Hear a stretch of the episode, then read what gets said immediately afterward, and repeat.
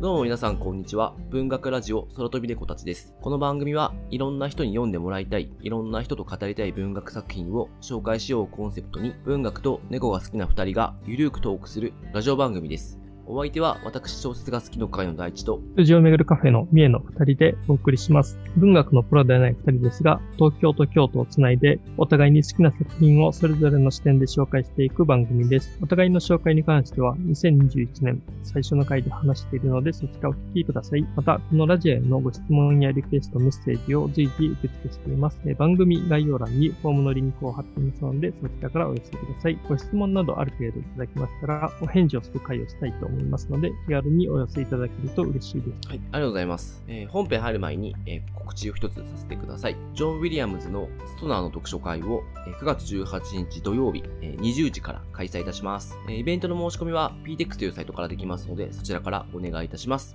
概要欄にリンクを貼っておりますので、ぜひ気になる方はご確認ください。本日はザリガニの鳴くところをご紹介したいと思っております。えっ、と、もともとこれはですね、えー年末年始に、えーリスナー様からのリクエストもあった作品でございます。で、まあちょっと夏っぽい話ではあるので、あの夏に向けてちょっと今回撮ったっていうのと、なんかこれラジオ撮ると思って、さらっと読み返そうかなと思ってたんですけど、結局私面白くてしっかり再読してしまいまして、なんか、うんなかなかやっぱすごい作品だったなと思ったので、紹介したいなと思っております。そうですね。僕もラジオで紹介するために最近読んだんですけども、本当は年末年始にリクエストあった時にあの読もうと思って買ったんですけども、その時結構ボリュームのある小説なんで、うん。年末年始断念してしまったんですよね。まあただ今回あの読んでみると思いのほか面白くて、うんこ。れはいい小説だなと本当に思いましたね。ですよね。なかなかこのボリュームの割には読みやすかったりするんで、これから話すと思うんですけど、結構いろんな人におすすめのやっぱ作品だなと思いました。まあ、だからまあベストセラーになってるんだなとは ちょっと思いましたけど。ああ、そうですよね。ううんんうんじゃあ、えっと、書名行きましょうか。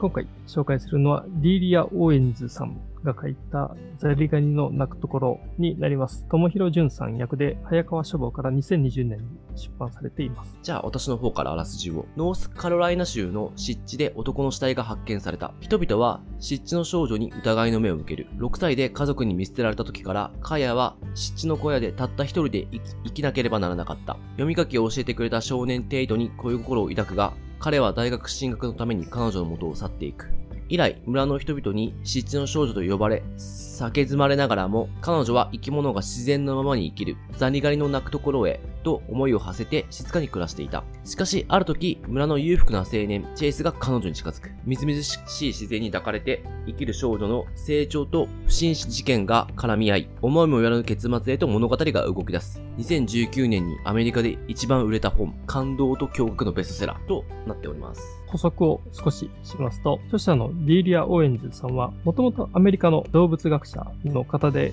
これまで小説ではなくてノンフィクションの本は何冊か出されていて、研究論文もネイチャー誌えーなどの学術雑誌に掲載されているような、そういう学者さんとしてあの活躍されてきた方になります。ちなみにですけど、この8月に早川書房からディーリア・オーエンズさんの最初のノンフィクション本のカラハリが呼んでいるという本が文庫本で、出ます。内容としては、著者が同じく研究者であった旦那さんと共に若き日にフィールド研究で訪れたアフリカのカラハリ砂漠で見たものを綴っているという、まあ、そういうノンフィクション本で、まあこれもちょっと面白そうだなと思ったんですけどね。うん。面白そうですよね。作家ではなくてね、そう、学者さんなんですよね。うん。うんうん。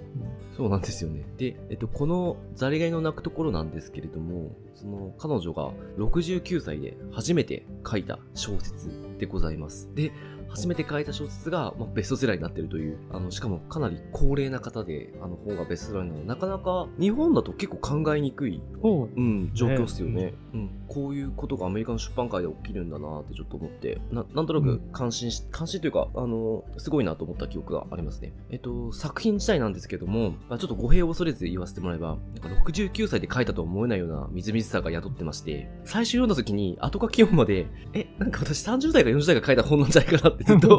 思ってました。うん。いもしかしたら20代ぐらいなんじゃないかみたいな、なんか、うんや、確かにみずみずしさありますよね。うん、冷静に考えてみるとね、こう時代が、えっと、1960年代とかになってたりとかしてるんで、まあ、舞台的には確かにある程度高齢の方がこうイメージするようなあの時代設定だなとは思ったりはしましたね。うん、で、えっと、アメリカで、まあ、大ベストセラーになってていて、ちょっともう、私が2020年3月、あ、これ初版だ。初版ですね。初版で持ってます。うん初版はですね、帯は全米で500万部って書いてありますね。みゆさんってどうなってます、10版なんですけども、それは2020年10月に出ているやつで、うん。その時700万部。あ、すごいですね。全米もう200万部上がってる。すごい。半年ぐらい。で、これ日本でも翻訳が出てすぐ話題になって、まあ、2021年翻訳大賞翻訳小説部門で1位になって、まあ多分さらにまた話題になってるんじゃないかなと思うんですけど、結構読んでる人多いイメージありますね、日本でも。書店にすごいえー一時期、今もなのかわかんないけど、平積みされてましたし、結構読んでる人が多い本ではないかなと思ってます。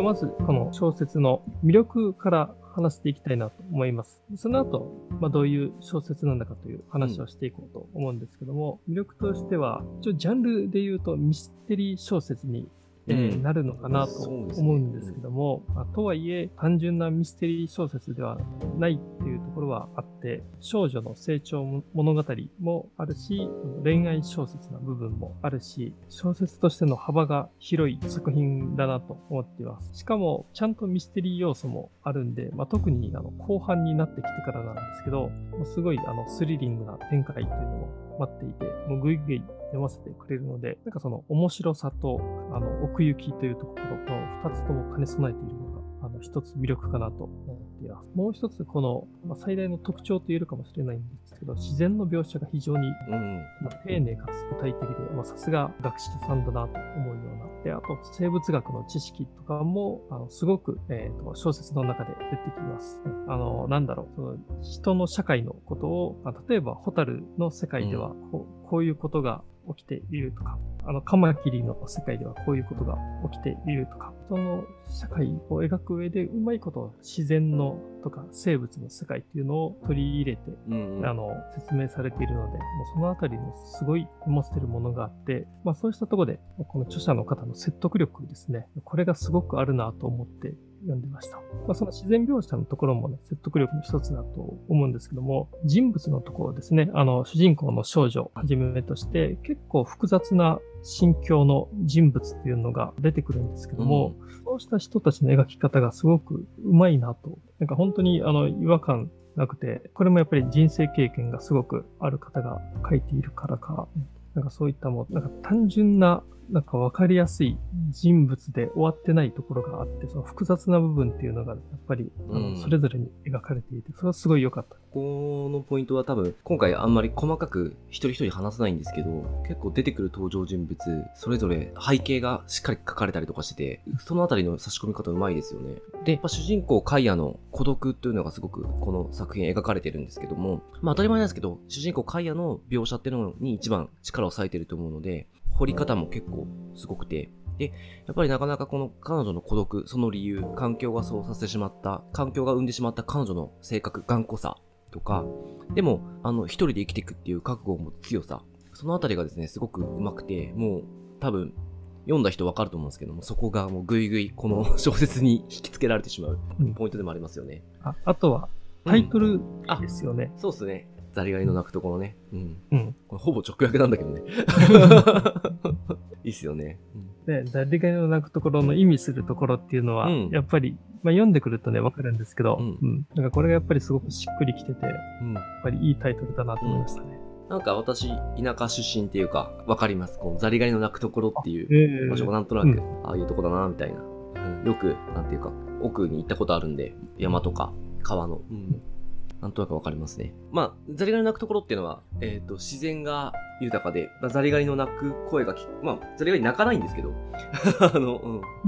生き物たちが自然のままの姿で生きてる場所っていう意味らしいんですけど、ちょっと私の方からどういう小説かって話をして、上でちょっとストーリーラインの話に入っていきたいんですけれども、ちょっとですね、ストーリーライン、えー話すと結構要素が多すぎて、パッとなんか、まあ、筋は一本通ってるんですけど、理解しにくいかなと思ったので、最初ちょっとこう、こんな話ですよっていうのを、ちょっと割とふわっとしたものをですね、ちょっと皆さんにお伝えした上で、まあ、大体こういう感じなんだなっていうのを念頭に置いて、ストーリーラインの話を聞いてもらえたら、理解しやすいんじゃないかなと思うので、どういう感じかっていうのを今お伝えしたいと思います。あらすじとちょっと被るとこも多いんですけど、この話はですね、アメリカのノースカロライナ州の、えっ、と、湿地の少女と呼ばれていた女の子の物語になります。これは村外れに湿地があって、で、もう電気も通ってないようなとこなんですよ。そこにある小屋で一人孤独に生きている少女、カヤの話です。で、その彼女が7歳ぐらいから、まあ、大人になっていき、あの、その中で成長していく話でございます。で、カヤはですね、たった一人で生きてるんですけど、湿地の自然から多くのことを学び、まあ一人で生きていけるようになっていきます。小説自体は、えー1952年から始まる、この少女が7歳ぐらいの時から始まる物語と、1969年に起きたチェイスルースという男性の死体が見つかる話の2つのパートがあります。交互ではないんですけれども、まあそれぞれ展開していき、やがて時系列が追いつき、まあ一つのあの話になってきますね。で、この死んでいたチェイスルースなんですけれども、湿地の中で、えー亡くなってました。なので、なのでというか、まあちょっといろいろあるんですけど、えっ、と、カイヤにですね、この殺人の容疑が向けられます。カイアはもう湿地の少女と呼ばれて、あの村から変わり者扱い、もう関わりたくない人間として扱われていたので、殺人容疑を向けられたんですけれども、もうその敵だらけの村の中で、彼女のこの、まあ、人生というか、どうなっていくのか。で、本当にそのカヤは有罪なのか無罪なのかっていうのが、まあ最後の方ちょっといろいろ展開していく話になってきます。なのでミステリー要素がちょっとそのあたり強いんですけれども、でもその枠組みの中で描かれるカヤの成長っていうのがものすごくいいので、そのあたりちょっと感じてもらいたい作品になっています。じゃあちょっとこのままストーリーライン最初の方、私の方から話させてもらいます。まずですね、そのカイア7歳から始まる少女時代なんですけれども、この湿地っていうのは村の外れにあるんですけれども、こう歴史的に見ると、なんか犯罪者とか、まあちょっと危ない人間とかが、あまた逃亡奴隷とかですね、が住んでいた地域になるので、まあ湿地出身というか湿地というだけで、あの村からは差別されてしまうような状況にあります。で、もともとここでカヤ生まれたわけじゃないんですけども、父親のある事情からこの小屋に住んできて、で、最初は父親とあの母親、また兄弟もいて、5人ぐらいで住んでたん、ん ?6 人か？で住んでたんですけれども、父親が結構乱暴で、母が出ていき、兄弟も出ていき、で、父とカイヤ二人残されちゃうんですけれども、父もですね、あの、ある時、急にいなくなってしまいます。結果、彼女は一人で取り残されます。で、そんな折ですね、あの、カイヤはなんとかこう一人で生きていこうとしている時にですね、え少年テイトと出会います。で、テイトっていうのは、実はカイヤの兄にあたるジュディというの、いう方の友達で、えカヤはあんまり覚えてないんですけれども、まあ、テイトは昔からカヤのことを知っていました。で、この二人は、まあ、ちょっとテイトがカヤにこういろいろ手を差し伸べていき、惹かれ合っていきます。カヤが14歳、まあ、テイトが18歳の時ですね。テイトが、カヤも、あの実は学校に通ってないので、読み書きがわからないので、読み書きを教えるという状況になってきますね。まあ、テイトが結構この辺り優しくて、カヤに辛抱強く、えっ、と、文字とか、まあ、数学かな？とかも教え始めますね。で、この結果、カヤは詩や小説を読むことができるようになっていきますね。実はこの詩っていうのが割とキーになっていて、あの、時折詩が挟まれます。まあ、これはちょっと読んでいろいろ感じてもらいたいところではあるので、ちょっとここのラジオの中では割愛しようかなと思います。カイヤとテイトは、まあ、もうこの流れで付き合い出すんですけれども、テイトが、まあ、あの、大学進学、湿地の研究者になりたいと思っていて、まあ、生物学のある大学に進学します。で、この時に、あの、カイヤとテイトは、まあ、離れ離れになってしまう。で、テイトはですね、まあ、大学行っても、まあ、会いに戻ってくるよとか、時折会いに来るよって言うんですけれども、大学行ってしまうテイトは、なかなか、もう現れず、カイヤはテイトが自分を見捨てたんだと思うようになります。まあ、これが前半のパートですかね。前半。そうですね3分の1ぐらいかな。うんうん。なかなかの過酷な状況で、まあ、育ってきたっていうのがカイヤですよね。うん。やばいっすよね。うんお父さんがね、なかなかやばい人間で、うん。もうすぐね、もう暴力、暴言、うんね飲んだくれたりして、ねひどいお父さんで、これはちょっとカイヤ、ね、いや、そもそも生きていけるのかっていうね、うんそういう心配を結構最初の方はうんしながら読んでましたね。ちょっと結構描写ありますけど、結構ね、ジュディっていう兄に対しての暴力とかもひどかったんで、うん。殺されるんじゃないかみたいな、なんか、うん、うんことぐらいも考えましたよね。ね、なんか小説読んでて、途中であのテイトが出てきて、うん。テイトのお父さんも、あ、うんのうんうんうん。まあ、ちょい役なんですけどね、出てくるんですけど、この辺で初めて、ね、僕はなんか、まともな人間やっと出てきたああ、なるほど。はい。で、あとは、ね、この前半の部分、最初の方で、うん。カイヤの本当に数少ない理解者というのも現れて、うんまあそれがあの、ジャンピンっていう黒人の男性なんですけど、カイヤが、まあ生活のためにお父さんのボートですね、あのこれをもう乗りこなせるようになっていくんですけど、ボート用のガソリンをとか、まああと日用品とか、そういうのが買えるようなお店を経営しているのがその、ジャンピンうん。結構このね、ジャンピンとその奥さんの存在っていうのは、まあ、カイヤの味方なんで、まあ、小説通じてですけど、気持ちのいい存在としてうん。書かれてましたよね。ジャンピンだけがもう最初、希望でしたから。本当うん。いや、本当ね、ジャンピンだけでもね、結構語りたいところがいっぱいあるんですよね。うん本当なんか長い話に。うん。ちょっと、なんでカイヤがこう、学校に行かなかったりとか、例えば、あと、保護されなかったりとかって、ちょっと気になる方いらっしゃると思うんですけど、これはもうカイヤが拒絶したからですね。えー一人で行きたい、一人で行きたいっていうか、なんだろうな。なんか、あ、まあちょっと里親とかがちょっと怖いっていう考えを、兄のジョディから結構植え付けられたとか、そのあたりもあるんですけど、基本的にはその学校行った時に結構、なんだろう、変わり者として見られるのが耐えられないとか、ちょっとそういうのがあって、あの、もうそんな風にして扱われるぐらいなら、一人で生きていきたいっていう思いがすごく強くて、彼女は、あの、そういうところには頼らず、自分で生きていこうっていう決心をしています。まあ、カイヤは学校教育では習わなかったんですけど、うん。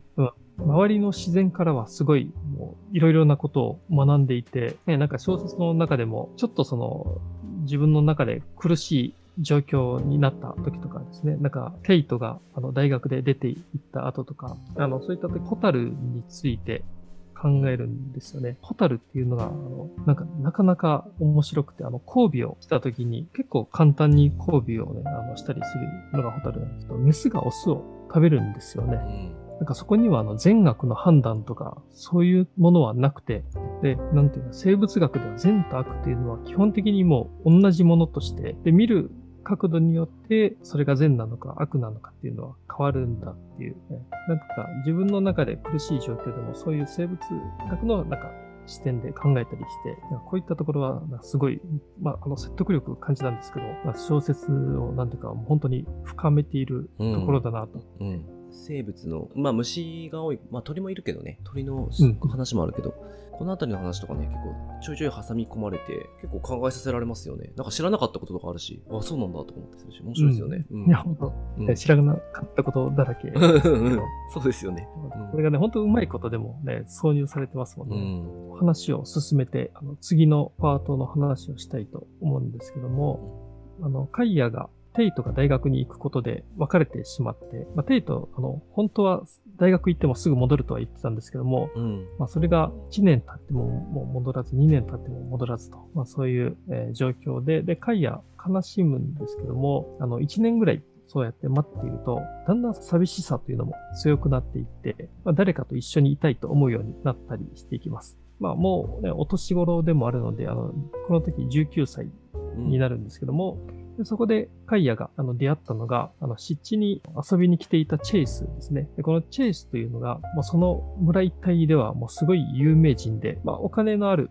えっ、と、家庭で生まれて、で、アメフトのスター選手だったと。その村出身の中でも、なんかそういったのでもう本当村中のヒーローみたいな存在のチェイスが、まあ、と、友人たちと遊びに来るんですけど、そこでカイヤとちょっと目が合ってというかうん、知り合って、で、遊ぶようになって、まあ、カイヤとチェイスは付き合うようになると。ただ一方で、このチェイスは結構遊び人という、そういう面があって、あの、カイヤは知らないんですけども、実はその村とか町の方行くと、あの、また別の女性とチェイスは付き合っていると。うんなんかそういうのもあのあって、まあ読んでるとね、ちょっとカイヤ大丈夫かと思ったりするんですけども、ただただちょうどこの頃ですね、あの、テイトがまた戻ってくるんですよね。あの、大学卒業して、あの、研究員になって、うん。あの、湿地に、うん。あ、大学、大学中かもしれないですね。ちょっと研究員になって、あの、湿地の研究するために、また戻ってくるんですけど、うん地元に。で、そこで、あの、たびたび、カイヤとテイトは会うことになるんですよね。なんかお互いに、あの、行動エリアが重なるんで、うん。ボート乗っていたりすると、あそこにテイトがいるとか、テイトからするとカイヤがいたとかですね。なんかそういうお互い目に入るような関係にあります。まあ、とはいえカイヤはチェイスと付き合っていて、で、チェイスもあのカイヤに結婚の話をしたりするんです。結婚したらこういう家を建てようとか、うん。そういう話をしたりするんですけど、まあ、ただ、やっぱりその裏では別の女性と付き合っているというのもあって、ある日、カイヤが新聞見ると、あのそこには見ず知らずの女性と婚約発表したチェイスの記事が乗っていて、まあ、そこでカイヤはあの自分が捨てられたということを気づくと。でまあ、またカイヤはすごい悲しむというか、もうちょっと絶望したりするんですけども、かといって、え自分を見捨てたテイトっていうのを許すこともできなかったわけですね。テイトもあの、カイヤの元に戻ってきたのが結局5年ぐらいしてから湿地に戻ってきたので、まあ、そこでテイト自身も実はそのカイヤへの約束、もうすぐ戻ると言いながら5年ぐらい戻ってこなかったっていうのに対して本当に後悔をしていて、まあ、で、今でもカイヤには親切にしているんですけども、ただカイヤはなかなか許すことができない。ちょっとそういう関係に。まあ、ただある時ですね、あの、テイトがカイヤの湿地のコレクションっていうのを見せてもらって、で、それが、あの、やはりすごくもう価値のあるものだと。で、それだったらもう本にもできるし、で、本にすれば資金も得ることができるし、あの、というので出版社に持ち込んだらどうかというのをテイトが提案します。で、そうやってテイトの協力もあって、あの、出版社に仲介してもらったりして、えっ、ー、と、カイヤが本を出すという話がトントン拍子で進んでいきます。うん、で、そして、えっ、ー、と、まあ、これ、もう時代は1968年で、もうカイヤも20歳過ぎてると思うんですけども、えっ、ー、と、カイヤが最初の本ですね、東海岸の貝殻という本を、え出版します。で、まあ、本出版してカイヤのえー、もうお金をが入ってきて、ちょっとね、生活が本当にすごいもう貧しい暮らしをしてたんですけども、うん、ちょっとずつカイヤの暮らしも変わっていったり、で、さらに、あの、カイヤのもとに、本当に十数年ぶりだと思うんですけど、兄のジョディが戻ってきて再会します。まあ、このジョディもカイヤが出した本を街で見つけて、で、ここでまだ妹がいるっていうのを知って家に戻ってきて、で、そこで、まあ、家族の話ですね。母さんとか他の兄弟とか、そういう話をカイヤは聞かされると。まあ、そうして、ね、だんだんカイヤが、ちょっと恋愛関係の方ではうまくではいないものの、生活の面ではちょっと変わりつつあるなという兆しが、え見えてきているのが、ここのパートのところです。うん、結構この、ちょっと補足じゃないですけど、チェイスなんですけど、えっ、と、この村で結構有名人なんですよ。裕福な家庭で生まれてるので、注目されてますし、で、あの、なので、まあ普通、婚約発表なんか新聞に載らないと思うんですけど、新聞発表にされるぐらい、彼の婚約っていうのは結構この村では重要なことっていう。芸能人みたいなもんですそうそう、軽いね。なんで、あの、ちょっと、まあ、そういう立場です。で、え、ちょっとチェイスからすると、まあ、そんな俺が、あの、カイヤがこうするわけないだろみたいな空気を出したりとかするんだけど、最後ね、カイヤに、まあ、このことがバレた後、うん、お前も分かってたろうと、みたいな。でも、でもなんかその前は結構、チェイスはチェイスで、まあ、ちょっと、まあ、この話をすると長くなっちゃうからなんだけど、なんやかんやカイヤに、やっぱりなかなか自分の周りにいなかった女性だし、カイヤ自体も村の女性のことなんか、なんていうのかな。まあ、羨ましいっていう妬みもある反面、ちょっと見下してる部分も、なんて言ってるのかな、ちゃんと生きてないって言い方していいのかわかんないけど、まあ自分のようにこう、強く生きてないなみたいな思いを抱いたのかもしれなくて、ちょっと見下してたようなとこもあるんだけれども、まあそういうカイヤなんで、チェイスは、まあ他の村の女性たちとはちょっと違うなと思って、肉体的な欲望が結構最初強かったと思うんだけど、ちょっと精神的にもこう、惹かれたりする瞬間もあったりしましたね。で、でも結局最終的には、まあカイヤをこう、ひどいやり方です。ひどいやり方っていうか、まあ、ずっと嘘をついていたということですね。まあ、これも、なんか嘘をつくにしても、うん、なんかそこまでするかっていうような、うん、確かに。なんか、いや本当にもう家建てようとか、なんかそういう約束をしちゃうっていうところが、本当にそういう騙そうとする人は、そこまでするものなんだっていうのをちょっとね、うん、思えたりもして、逆にちょっとそこで情け容赦をかけてしまうと、なんか、リティが失われてしまうのかなとか思ってしまう。なんかね、ある意味、ちょっとサイコパスな部分がないと成り立たないものなのかなってちょっと思ったりします。で、あと、テイトの関係も全然修復しなくて、テイトはね、こう、その、まあ、自分が悪かったっていうのはもう分かってるので、結構、彼は彼でこう、すごく歩み寄ってくるし、まあ、自分の感覚すると、もうそこまでいったらさ、もう、許してあげようよ、みたいな、なんか、ちょっと思ったり。読んでる側からすると、うん、思ったりするんですけど、でも、やっぱカイアはね、ずっと、あの、お母さんがいなくなったことから始まり、なんか自分から人が去っていくっていうことがすごく怖くて、だから、また信用したら、ここでまたテイトを受け入れたら、いつかいなくなるんじゃないかってきっと思ってて、なかなか辛い立場だなと思って、まあ、ちょっとその気持ちもわかるなと思って、で、結構印象に残ったのが275ページなんですけど、まあ、これテイトとカイヤが、あの、テイトが許してくれって言ってる話のとこなんですけど、カイヤが、えっ、と、なぜ傷つけられた側が、未だに血を流してる側が許す責任まで背負わさるんだろう、テイトに許してもらいたいって言われた時にそう思ったことがちょっと書かれてて、ああ、ちょっと深いなとちょっと思いましたね。うん、でもね、ここのところですごく感慨深いのは、あの、カイヤが、うん。まあ、テイトから教育を受けていたっていうのがもう要因で、なんですやっぱり大人になってから学術書を出せるようになったっていうのがすごい、うん。ここはちょっと救われるところだなと思いましたね。ここは、なんていうか気持ちいいですよね。学校教育受けてないカイヤがね、こう本を出すって。で、あの村の人たちはみんな知らないわけですもんね、これね。ね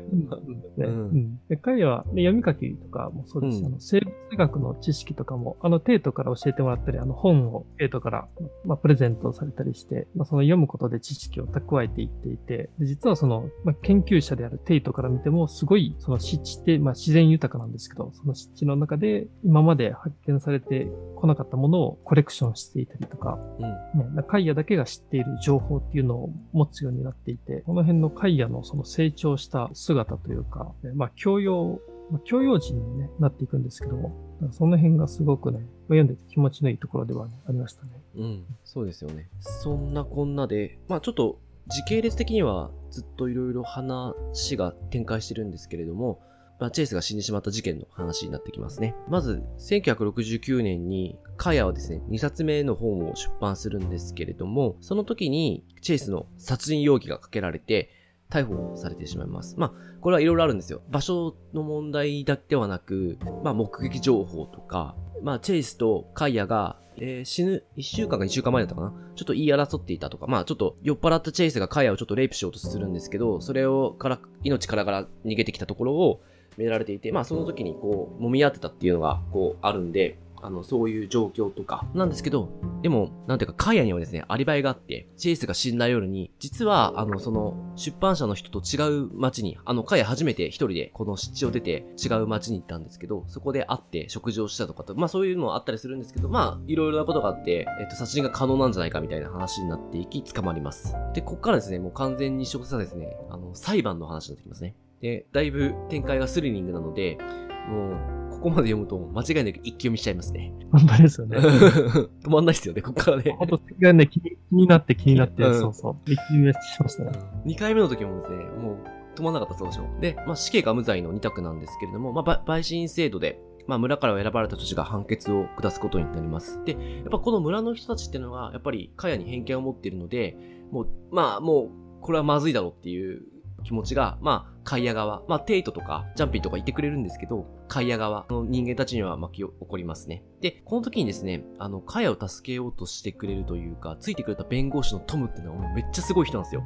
まあ、この人の頑張りでいろんな展開が待ってます。で、まあ、もう話は、もうほんとこれ止まらなくなるんで、ぜひ読んでもらえばわかると思うんですけども、この裁判、どう転がっていくかっていうのが、もう最後の100ページぐらいかな？ずっとその話だと思うんで、これを読まれる方は楽しみにしていただけたらなと思います。もちろん、このちょっと、まあ、ミステリー要素が強い話なので、この裁判の行く末とか、まあ、チェイスはなぜ死んだのか、事故なのか、殺人なのかとか、そのあたりはちょっとこう、言わないでおこうと思うので、ぜひ読んでいただけたらなと思っております。そうですね。なんか終盤はね、結構、まあミステリー要素の強いうん。話にはなってききますけども、まあこれがこれでまたね、本当面白いんですよね。この状況に追い込まれたカイヤの心境とかね、心情が結構いろいろな形で書かれて、で、カイヤも初めて、あの、ちょっと交流されちゃうんでね、湿地から離れて、まあ、ちょっと生活することになり、結構迫ってくるものありますよね。で、これ、あの、まあ、弁護士のトムっていうのが本当にカイヤの味方についてくれるんですけど、読んでいてよかったのは、あの、トムだけではないんですよね。うんあの村にいる、まあ、いろんな人たち、まあ、一部の人たちかもしれないんですけど、カイヤのことを見守っていた人たちっていうのもいて、なんかそういう人たちのちょっと昔のエピソードとかが、ね、途中途中に挟まれたりしてるんですけど、うん。あそこがね、結構泣かせるところがね、あって、うんうんうん。これはもう、スリリングな展開プラスこの泣かせる要素を持ってきてて、すごい書き方がうまいな。うん。まあ、それはベストセラーになるわって思いましたね。本当ね、ここね。そうですこの終盤ね。そうですね。いや、最後のこのね、なんだろう、終わり方はすごい、ああ、そうですね。いいですねうん。ほんと終盤の。うんうんもうちょっとこれ以上言えないかなと思ってるん。ですけど。そうですね。んうん。ちょっと、あ、本当はね、うん。言いたいこといっぱい。結末した人たちだけで話したいっていうそうですねん部分もあるんで、まあ何かしらでこうリアルで会う、リアルっていうかまあ何かで会うときはぜひちょっとこのザリガニの鳴くところを読んだ人と話したいなとはちょっと思いますよね。うんまあでも、この最後のね、ところでも、あの、弁護士のトムのセリフですごくうん。好きなところがあっ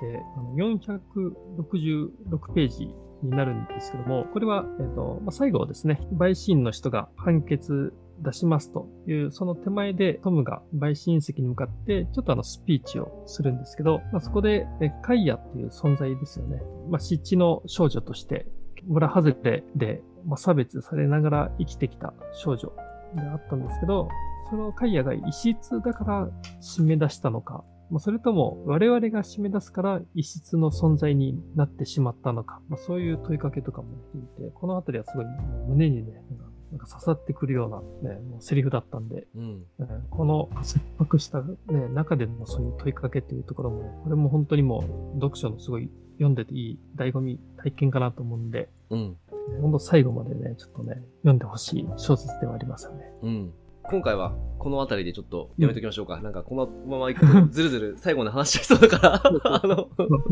重大な秘密とかね、